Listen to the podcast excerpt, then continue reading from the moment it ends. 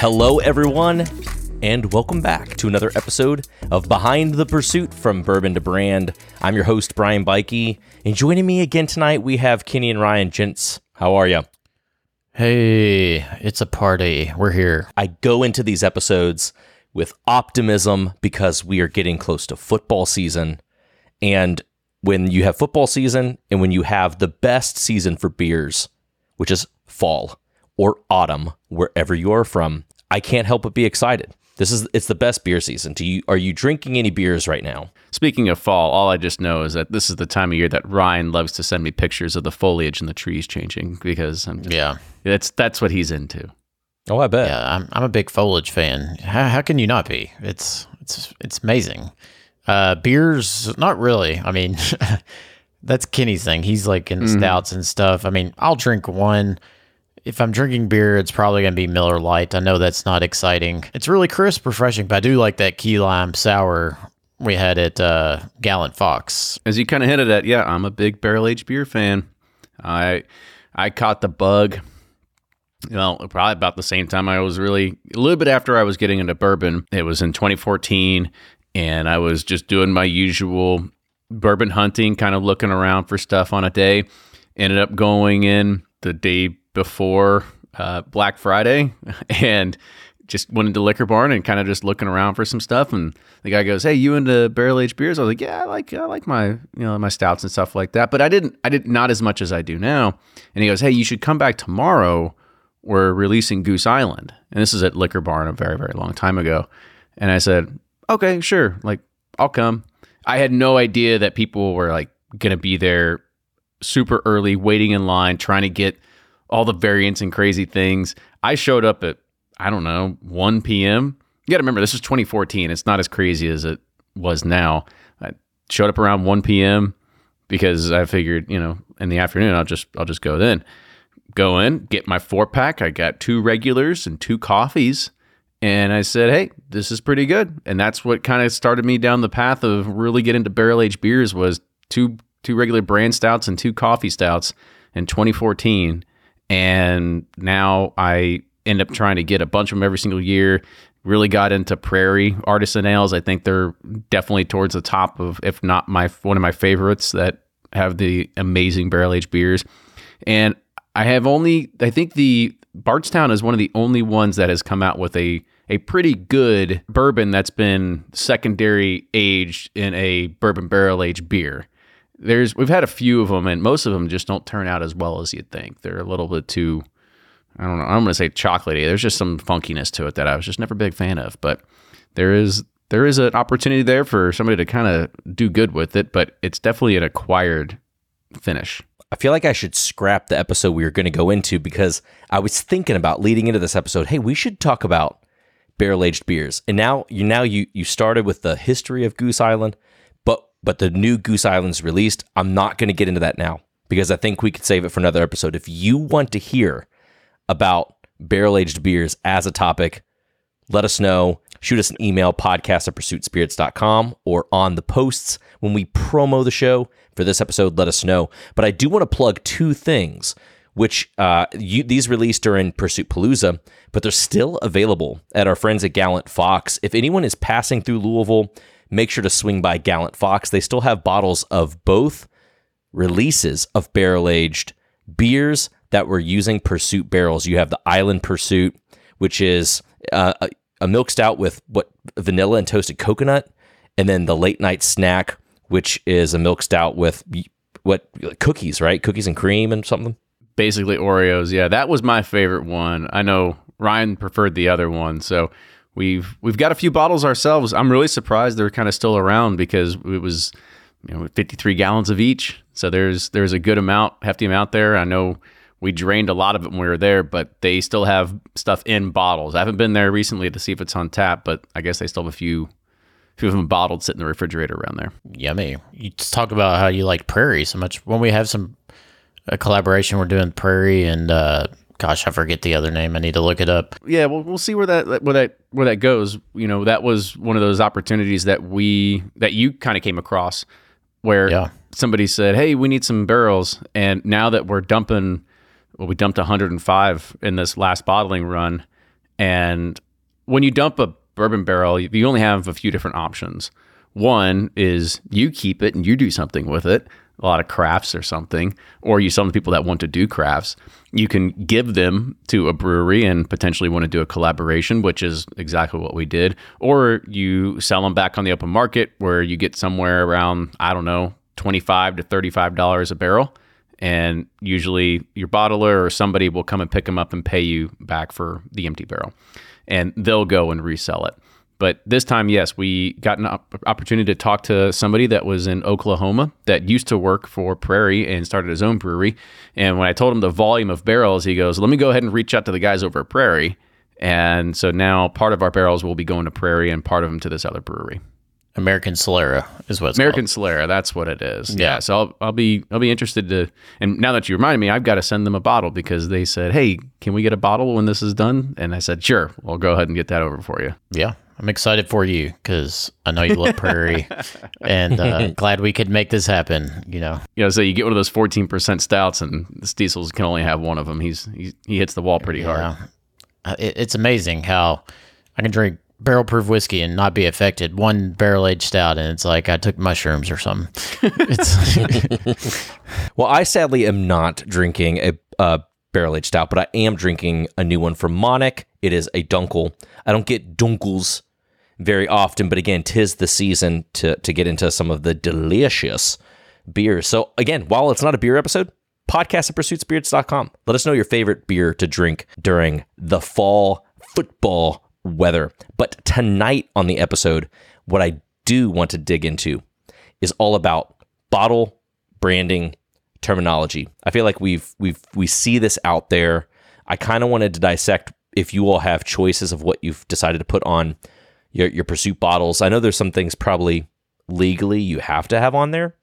But beyond that, I think some of it's kind of buzzwordy. And I don't necessarily want to dive into what all the buzzworthy stuff is. I mainly want to say, what do you all think people are actually shopping for? What do you think they're buying for? Because a lot of people will say, hey, they're they're marketed this way because that's what people want. Kentucky straight bourbon whiskey. That's what they want. But do you think that's true? So let's uh, let's kind of open the conversation up. Yeah, I, I feel you're you're right on uh, definitely a few of those points, and there's definitely the buzzwords that tend to jump out at labels, and of course the word Kentucky on it is an immediate standout for a lot of that. However, I do feel that the, the tide may be shifting a little bit. Thanks to Ross and Squibb for that, but that's because you see straight bourbon whiskey on the label. Most of us start immediately thinking, okay, well it's not Kentucky because is there any other state out there that says state straight bourbon whiskey? There's really not many of them. Maybe Texas, and that's about it because Texas is proud of Texas, and that's why they want to do that. But for the most part, you're not going to see that coming from a lot of places, and maybe Tennessee to a degree. But for the most part, you don't either. It's mostly going to be straight bourbon whiskey, and now that that sort of, I guess you can say, association is starting to kind of dissipate a little bit, you're going to start seeing people be a little bit more open to different categories, hopefully looking at things and not getting scared of the word blended that's on the label. I know when we first started this, we've got we had a lot of feedback and people told us, "Hey guys, can you please get rid of the word blended on the front of your label or we say blended straight bourbon whiskeys or blended straight rye whiskeys." And we say, no, we, we have to. Legally, it has to say that. Or it says a blend of straight bourbon whiskeys. Mostly for the longest time, people thought blended or blend was a bad connotation, and with good reason, because you used to use grain neutral spirits to have light whiskey, to have all these different things that uh, wouldn't necessarily fall into a straight bourbon whiskey category. So those are two like kind of big ones that I, I see off the top of my head there. And as people are starting to, to gravitate towards different things, I think it's going to be mostly around packaging and what people can start really resonating with. You know, there's there's definitely some brands that made a name for themselves off of just cult following. Smoke Wagon is a great example of it. They've got a, a very unique and ornate uh, glass design that is able to draw consumers in. Um, but you know, for the most part, you're going to have to have something that people are going to look at, and it's going to have to pull them in. And the only thing that I can think that pulls in anybody, no matter what you're doing, you're walking down the shelves. The first thing you always notice is that does it have a horse on the label?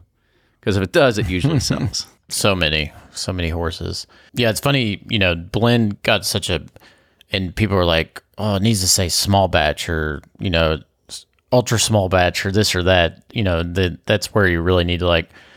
And I'm like, guys, girls, whatever. It's all a blend. You know, even EH Taylor is as a small batch is a blend of hundreds and thousands of barrels. Like so, it's you know people see the word small batch and think, oh, that's more authentic than a blended, you know, product like ours or whatever. Not buzzwordy, but people feel safe with that. When in reality, they're all blends of, you know, hundreds of barrels and whatnot. But two, you kind of packaging is such a weird thing. Like, you know, you got people who do such a great job elevating and making more uh, a high end item like Blue Run or this new brand called Frank August. What was that article? They said sneakerizing the, uh, you know, the industry, industry, the whiskey industry and, and whatnot or you have something like Smoke Wagon or are all the legacy brands who are more masculine and very old, promoting like the West and guns and shooting and you know cowboys and whatnot. And yeehaw. so it's yeehaw. And so you have this demographic that thirty to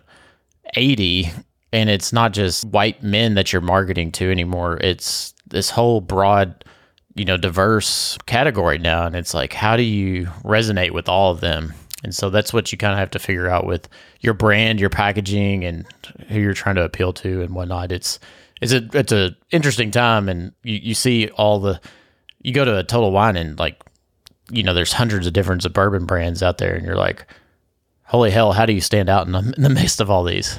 Yeah, I, I want to add on a little bit to what you said there of of looking at diversity and demographics and figuring out where do you land because I I feel that it's impossible to sit there and try to market to every single demographic. I think that you have you have to have multiple teams that are dedicated to certain initiatives, ones that look at uh, you know the the different varying backgrounds and try to figure out okay how do we tailor a, a, an advertisement or a campaign directed to a particular group? How do we have people that are working for us or working in those departments that know what they're doing uh, to be able to talk to those different types of groups? Because it's going to be really hard for somebody like us to say oh yeah we can really go ahead and try to tackle the Fil- the Filipino market because we don't know anything about that. Um, you know, maybe love their food, but beyond that, we wouldn't know how to market to them. So as a brand, it really takes scale at that point to figure out how do you figure out how you tackle and market to different types of segments and whether it's female or whether it's male or whether it's black or white or anything like that.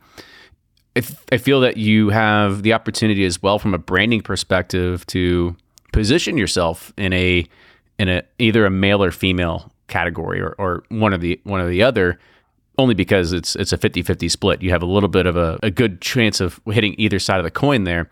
So you look at something like Penelope, Angel's Envy. Both of those brands were created as a way to appeal more to a female consumer. However, we do know that you're going to have a more dominant male consumer at the end of the day, but they appeal more to the female consumer because of the packaging, because of the shape of the bottle, because of the name. And those are some of the big reasons why that they can break into those categories. So not only are they just looking at it, you know, they'll, they'll already have a, a, a male centric and dominated kind of influence, but now you have an easier on ramp to try to hitting that female market at the same exact time. And honestly, it's just because of packaging. It's not because of the liquid. It's not because they did something special that their bourbon is better than anybody else's. It's because of what they did in their bottle design and how they were able to take that and sort of turn their messaging into it as well. Kind of on that same note, then, I feel like there are things that again maybe they do trigger specifically a demographic whether that that's your it's your hyper nerd it's your i gotta grab this before it's gone things like extra aged or things like hand selected so i might be getting ahead of myself i want to talk about that a little bit but for the larger category you know, are there things that you see that are mainly or not at all put on things for the amount of bottles that might reach the largest demographic out there, if you will? You know, what what are people throwing out there as the as the widest net? And then we'll talk about what are people, you know, some of the ones I just mentioned as the most narrow net. Well, I want to just try that first word there of extra aged. Whenever you say that word extra aged, you begin to think, well, what does the extra have to put on top? What was what was the original starting point? What what was your age? Because if you think about the, like the old beam decanters where they used to say aged for 72 months and you had one that said aged for 96 months, you're like, "Whoa, this is extra aged." Right? So there is there is a, a, a fine line and a definition of what do you call extra aged. Even back let's let's look at some of the best whiskey that's ever released. You think of Old Fitzgerald and you had very old Fitzgerald and you had very, very old Fitzgerald. And I don't think any of those were over 12 to 15 years. So, what do you consider something very old to from one person to the next? And not only that is they didn't really put. I think the tax stamps might have had some of the the age statements on, it, but for the most part, the the labels didn't. So the the word extra aged, I feel, is just very buzzwordy, and it's only something that's going to attract a customer, contract a consumer to look at it one time, and maybe you'll you'll get them on the first time because it says ah extra aged or very old or something like that. But you know that's I think that's a, a very buzzwordy term.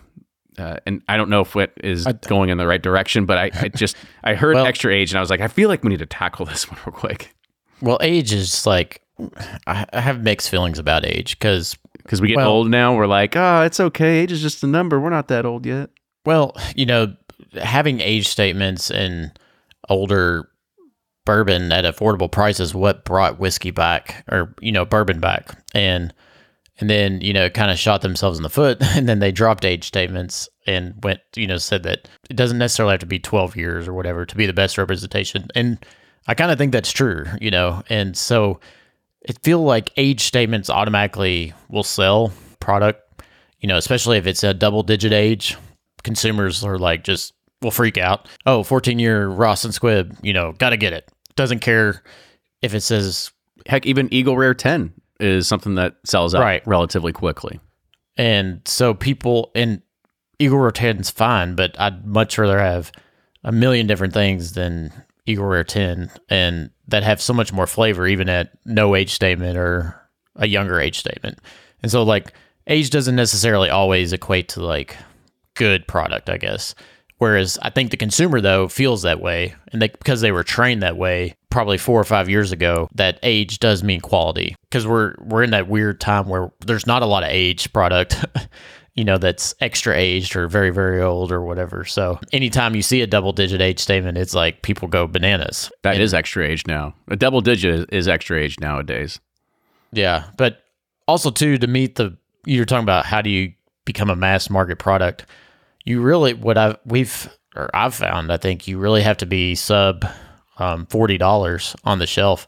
You really got to be in that like 35 30 to be like a you know a million case brand it's like there's not a ton that i can't think of any that are 55 60 dollars that are doing million cases plus you know is there anything in that 35 40 or below that that they're using on the packaging to help sell it. You have a heritage along with it too. You look at something Jim Beam White Label. You look at Evan Williams. You look at these brands that are they're not and it's it's hard to say they're they're not bottom shelf bourbons. They're they're definitely they're really good bourbon at a very very low market price, and they do that because it's a volume play.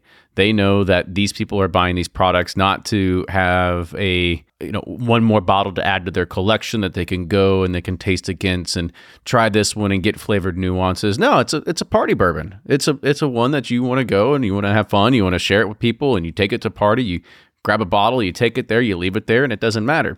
It's the same thing as when you bring a bottle of wine to a friend's house for a, a dinner, knowing that it's going to get cracked and you're only going to get one one pour out of it you're not going to go spend $80, 90 dollars on a bottle of wine. Hey you might even spend 50 or you might even spend 30 you're probably going to spend 12 to 18 i think it's the same concept is that really price has a has a big factor into the buying consumer and buying habit because they want to get the best value what they're to what they're to get.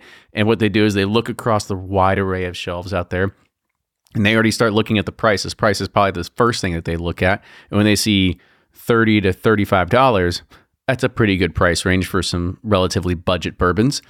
It's different nowadays because really the only people that can fit into that category, as Ryan had said, are the ones that are these big mass market ones. It's really hard for anybody to come in, especially off a source brand. You can't do it.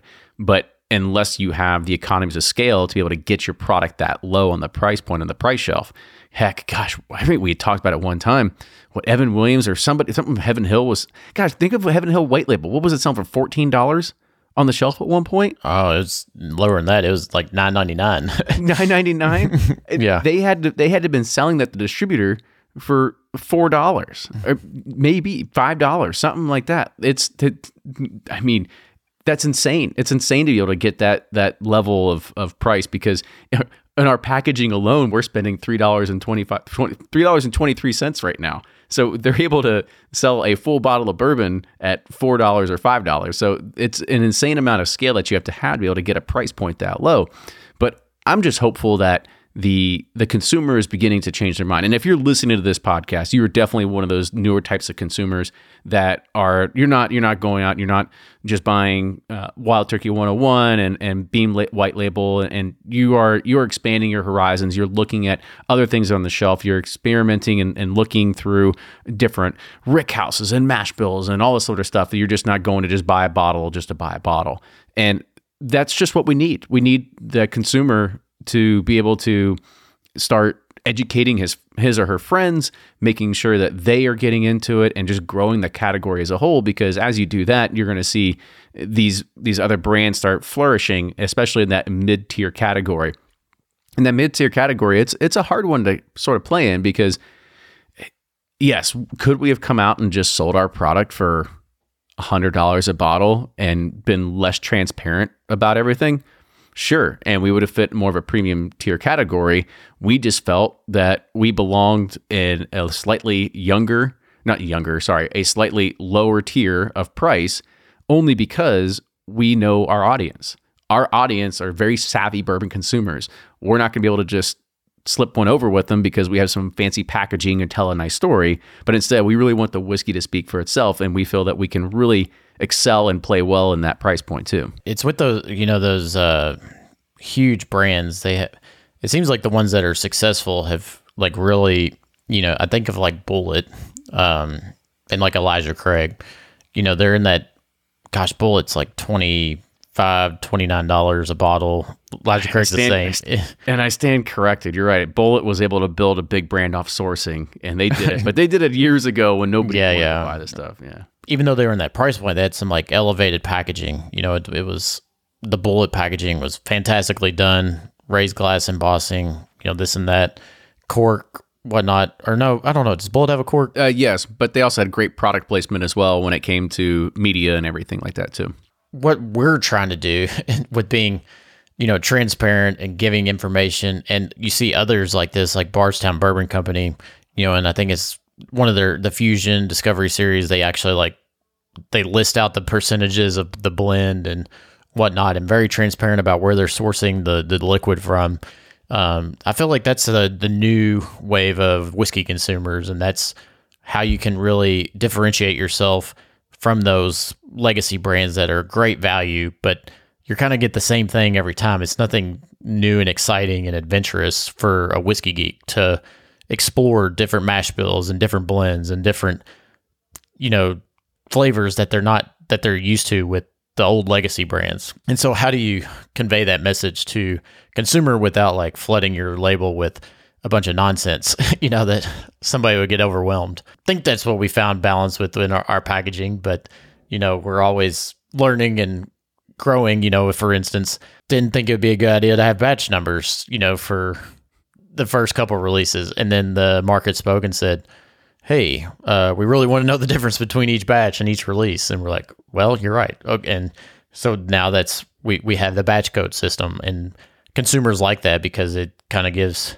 some identity to each batch and they'd be like, well, I really like that batch over this batch, compare the batches, you know, this and that. Yeah. You're just trying to, we're, we're growing and learning how we can appeal to our demographic and our market. Do you think that it is a deciding factor to anybody whether the bottle says it is sweet mash or sour mash?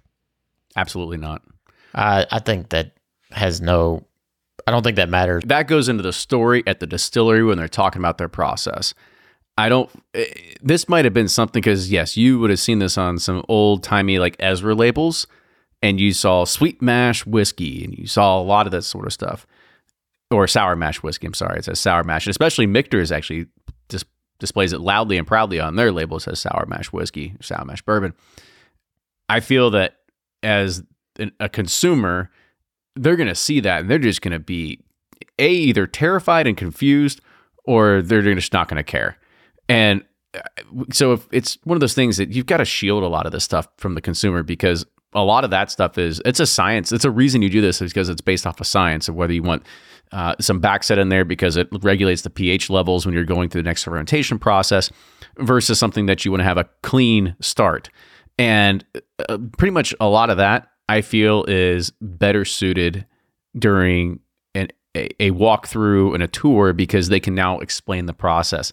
If you were to just pick up a bottle and it said sour mash whiskey and you take it to the counter and you say, "Can you please explain what this, what this is?" But the guy would go, uh, or gal would go, "Oh God, here we go. I, I don't even know where to start here," and you probably just make something up and be wrong anyway. So I don't, I don't feel that putting that on the label is is it might be doing you good if you think that like this is something you can hang your hat on, but for the most part, it's it's just a it's just another part of the process that most consumers probably don't know about nor care about. Yeah, I think one of the things that gets tricky with that is because I think I've seen some bottles that will just put that on there because that's part of the process, which I feel like a lot of distilleries it is. But then there are some products that are labeled for like sour mash whiskey, which is not necessarily indicating that it's bourbon or or rye specifically. And I feel like the fact that you can see that language and we see this with other things too, but you can see some similar language across multiple products. And I feel like it can be confusing to the end user when that's happening. This also might be an artifact of old school marketing. Let's let's take today. Maybe maybe this is maybe sweet and sour mash is the the is yesterday's of toasted. Because today you see toast on a label, people go crazy for it. And I'm not a history buff. I don't know. I don't know all the labels, but if we you know look back 30 40 years ago, maybe that's what consumers cared about. Maybe they did see it and people aligned with it. They said, I only like my sweet mash whiskey, or I only like my sour mash whiskey. Say today is I only like my toasted whiskey. So it could just be something that it's just an artifact of what was marketing decades ago. But then again, I'm making this up, so definitely don't take my word. Well, and 95% of them do sour mash. So if you're yes, that's true. if your marketing is sweet mash, like you're just trying to be different, trying to you know have a unique angle against the the masses. And, Which I mean, Wilderness Trail does sweet mash, Hard Yeah. Truth does sweet mash, and they both make fantastic whiskey. yeah, and Peerless does too, and it all. But sour mash is just equally as good, I think, too. If you're willing to go through the extra steps, you know, to put on your label, then you deserve it. And all we need is now Pat to come back on and tell us why we're wrong. I know. Good old Pat Heist. Okay, I'm going to go down a series of thoughts here, and and there's a little bit of talking points to each of these, but it's it's spins off of Kenny what you were saying a little bit ago when you were talking about very old and you're talking about the old Fitzgeralds. Now, I'm curious, do you think that this is an aid in a selling point for let's say very old Barton? This is a product that is lower end, affordable whiskey. Do you think that people are grabbing that with the name of very old Barton, expecting it to be, uh, you know, the best of both worlds, an older whiskey that they're getting in a very cheap package? Do you remember when very old Barton used to have that prominent number six on the top of it? I do. I don't think it's there anymore, is it? No, So- definitely not. But they still kept the name very old Barton. But here's the other thing: is I don't remember there just being an old Barton or a regular Barton. They just had a very old Barton. So and I, it was always called VOB for the longest time ever since I've been drinking bourbon. They always used to say, "I'm going to go get a handle of VOB," and that's just what it was. I feel that's just a it's a marketing play at the end of the day. We all of us here know that six years is not what you would consider very old or old. It's a very good age for a rounded out bourbon, but it's a it's a marketing play at the end of the day. And if they're able to slap a big six on it and people are okay with it, okay. But the other thing is, is that there is not the that is a that is an average consumer that's probably going to go and be buying a lot of those. Anybody that's listening to this has probably been down the VOP pa- VOB path and they're ready to try something different. So they saw it, they bought it, they tried it, they're ready to try something new, and they're probably uh, with the understanding now that uh, a six year old probably doesn't necessarily mean v- you know very old at this point. That is a, a typical age for most bourbon products that are on the market, and it's just something that could probably be considered uh, just middle of the road in regards of just what the age statement is. I'm looking at Heaven Hill Green Label, and it says has a six on the top, and it says old style bourbon. You know, old style, not just old, old style. What's a style of old? I don't know. It's a good question. yeah, it's like I'm pretty sure they've been uh, making whiskey the same way for a Long, couple long hundred time. years. Yeah, Well, I'm glad that you guys went that direction with it because kind of leading off that point, I was hoping to talk about expectation. So given given that we just talked about with Heaven Hill, very old Barton, do you think that having that to maybe a new bourbon consumer, say very old, which we would say is it's acceptable. It's not very old. But to someone who's new is picking that up, is it setting a baseline that that is very old, that it is old style, which you would think if you're wanting to use marketing, that's helpful for you. You want people to assume that's the baseline because you can go, you can really exceed expectations if that's the baseline because you know the potential for flavor is so high. However, is is that a good thing? It's a good question. Only because if you are getting into this and you're buying some of these old styles, these these very old B- VOBs, is that even when you're getting into this hobby, you usually end up starting with a very low price point. The first bottle you buy is probably not a fifty or hundred dollar bottle. It's going to be in the fifteen to thirty dollar category, and so you have this preconceived notion of of what this is. But I hope they, they don't go into it and think that the name is going to have a connotation of, oh, this is what I'm supposed to expect from this type of bourbon at this type of age or anything like that. And the the next logical move for anybody is to kind of just start experimenting and have a Sherpa or somebody that can show you sort of what the next phase is, like what is the next uh, types of bourbons that you need to be able to try to be able to kind of move to that that next phase. And so I don't feel that the name is going to set a bad precedence as somebody that's getting into it to say, well, gosh, you know, I had this very old Barton, but this one that has a horse on top doesn't say old or very on it whatsoever, but people are talking about it. Why? It's not that old.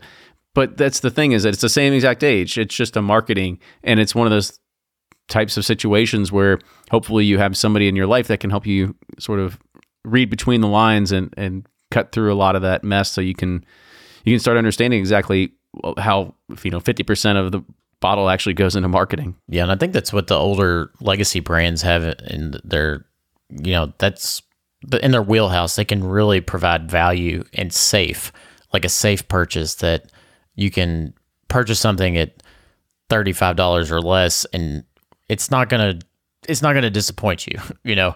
Whereas there's a lot of things you can take a chance on at 55, 65, 75, 100 dollars plus where it's risky, you know, it's risky and it's a lot of times you can be disappointed, you know, with the the end product. If if you are going to be going against these, you know, legacy brands, you have to deliver on the quality of the product. You have to have something when they take a chance on you that when they try it, they're going to come away surprised or, you know, expectations were blown away. They were like, "Well, I've been used to this you know, standard Kentucky profile, but I tried this 55, 65, 75 dollar new product that just really blew me away and offers so much more flavor. I think that's when they get excited. But if you fail to deliver on that chance that they take, you're just screwed. Well, so given given kind of what we've talked about a little bit, again, in, in case there are people here that are maybe going down the path, they're not necessarily consumers, they're they're brands, they're they're startups, they're considering being a startup. You know, when it comes to packaging and what you're saying about it, you would say, aside from maybe legal things you'd have to have on there, you think that the consumer's going away from anything that's really going to be a big deciding factor for them there on the label versus another product necessarily. You know, maybe to help frame that question in a slightly different way, where I was going to go after that is for a brand, maybe that's not from Kentucky. You know, is there any words of encouragement you have for them of how they should present their bourbon, rye, whiskey, whatever it might be to help better reach your customer? Or is it just whatever, kid? Yeah, I, I don't know. I, packaging is important, but it's I don't think it's as important these days. There's so much, I guess, options and offerings on the shelf. It's like I, I don't know if packaging alone will get them to pick your brand. I think you have to have a full like education. Like you have to have somebody on social media or YouTube talking about you, somebody that people trust. You have to be if you're in the aisle. I see people pulling up their phones and looking up brands, you know, to see is this does somebody else trust this brand other than me? Shelf talkers, you know, help a lot. Winning awards. I just don't know if packaging alone really gets consumers excited anymore. I don't know. Is well, that, that in and of itself is a great answer. That that that helps kind of frame this whole episode of, you know, is that actually important right now? So I'll I'll go on the opposite side. I still think packaging is is very important. Yeah, you're right. I've seen it myself. You'll go and people will be going, "Oh, did did the Bourbon Junkies on YouTube review this? Does Breaking Bourbon have a review out there? What's it say?" And yeah, you do have to have a little bit of that. And part of the the issue that happens is that it, it all it starts from sort of like an, an inside out way of thinking is that you had to kind of break into the enthusiast, the media crowd first, and just be able to establish something there. Be able to have some sort of written article, some sort of review, something that sort of kind of gets the wheels in motion and kind of gets the gets the engine turning, get the engine going there. But once you get beyond there, it's as bad as it sounds. Is that you have to quit caring about the whiskey enthusiast because those are the ones that are going to kind of think you're hot today and forget about you tomorrow. And you've got to be able to break out into the larger market. So, yes, you get a few of the first written articles about you, but then after that, how are people even going to notice? And how are they going to even look at a label and say, oh, let me go look this one up real quick? Because if your packaging is bad, they're not going to look at it anyway. So you have to have some sort of flashy or thing that catches your eye when it comes to the packaging, whether it's rounded shoulders or a lot of gold foil or a clear glass topper. I don't know whatever horse. it is or anything. I mean, everything. It, if you put a horse on the label, you're going to be okay. I think that's the that's the that's the consensus of what I've I've realized at this point. But any way that you look at it, packaging is still going to play a very important role because the packaging also plays into the story and the things that you have to tell. But at the end of the I just I just feel that marketing is is going to be 50% that goes in the bottle and packaging has to be the something that has to catch the consumer's eye. It's still a very important aspect of of what it is to be able to get something out on the market and it can't look like you just put something that you printed off your your printer at home and stuck it on a side of a wine bottle and said, "Hey, this will sell." It just has to be something. But you know, I, I will say eh, at the very beginning, I remember when we were start doing our labels for the very first time and our packaging designer said, uh, "What kind of you know foiling do you want in this? You know, embossing, debossing." And we took all that for granted. All the stuff that you go and you pick it. Just go to your whiskey shelf right now and go and grab a few bottles and rub your fingers across the labels and start feeling where the intricacies are of what actually went into the label itself of of embossing, or should I say debossing or embossing at that point, of different types of words that are popping in or popping out on the label. Which ones have some foil underneath of it? They use hot stamping. All of that is a crazy amount of thought and detail that goes into it. That for the longest time, even before we started, we took it all for granted. We said, I never even cared about any of this stuff.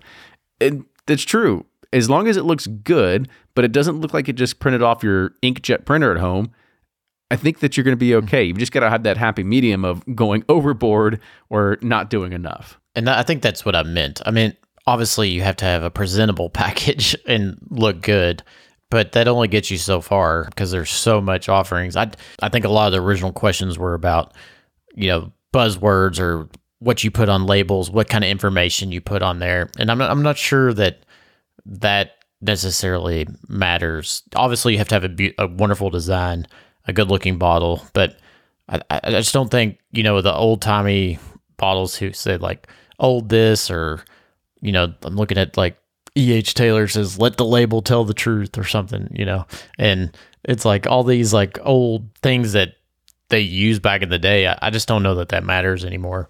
If you have a good package and then you also have presence where people trust you, then that's where the things will align to get people to buy you. Well, I guess we got to figure out where people can start trusting us.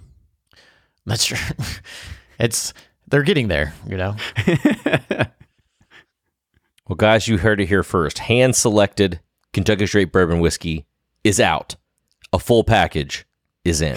That's what it is. Yeah. Full package. Obviously, packaging is important, and Kenny obsesses over the finer details. And I, I'm so thankful that him and Brian, our designer, do that because it is important to have a presence on the shelf and look good. But where I'm obsessed with is what's inside the bottle and the liquid and making sure it delivers. That when somebody takes that chance on you, they come back again because you only get one chance. They try it and it's not good. If the liquid's not good, then they're not they're not going to buy again. And what I'm trying to build is lifelong customers by providing a unique flavor profile that they can appreciate and they can't get anywhere else. And so that's what we're focused on. At least I am. Kenny can do packaging. Guys, a fun conversation. I think it's definitely something that people dig into, whether it's they're going to Reddit about it, they're they're looking up on YouTube, they're trying to figure out do these things matter. And again, yeah, I think we do have a listener base that is maybe a little bit more in depth, but just in general, you know, there might be people coming to this podcast, they're just interested in the brand, and maybe they don't have as much education. And so it's kind of interesting for them to see that some of these things on here might not necessarily be an indication of quality or flavor to kind of dive into that or to find somebody uh, to help them along the journey. So I appreciate you diving into that tonight. Thanks so much for tuning into the show.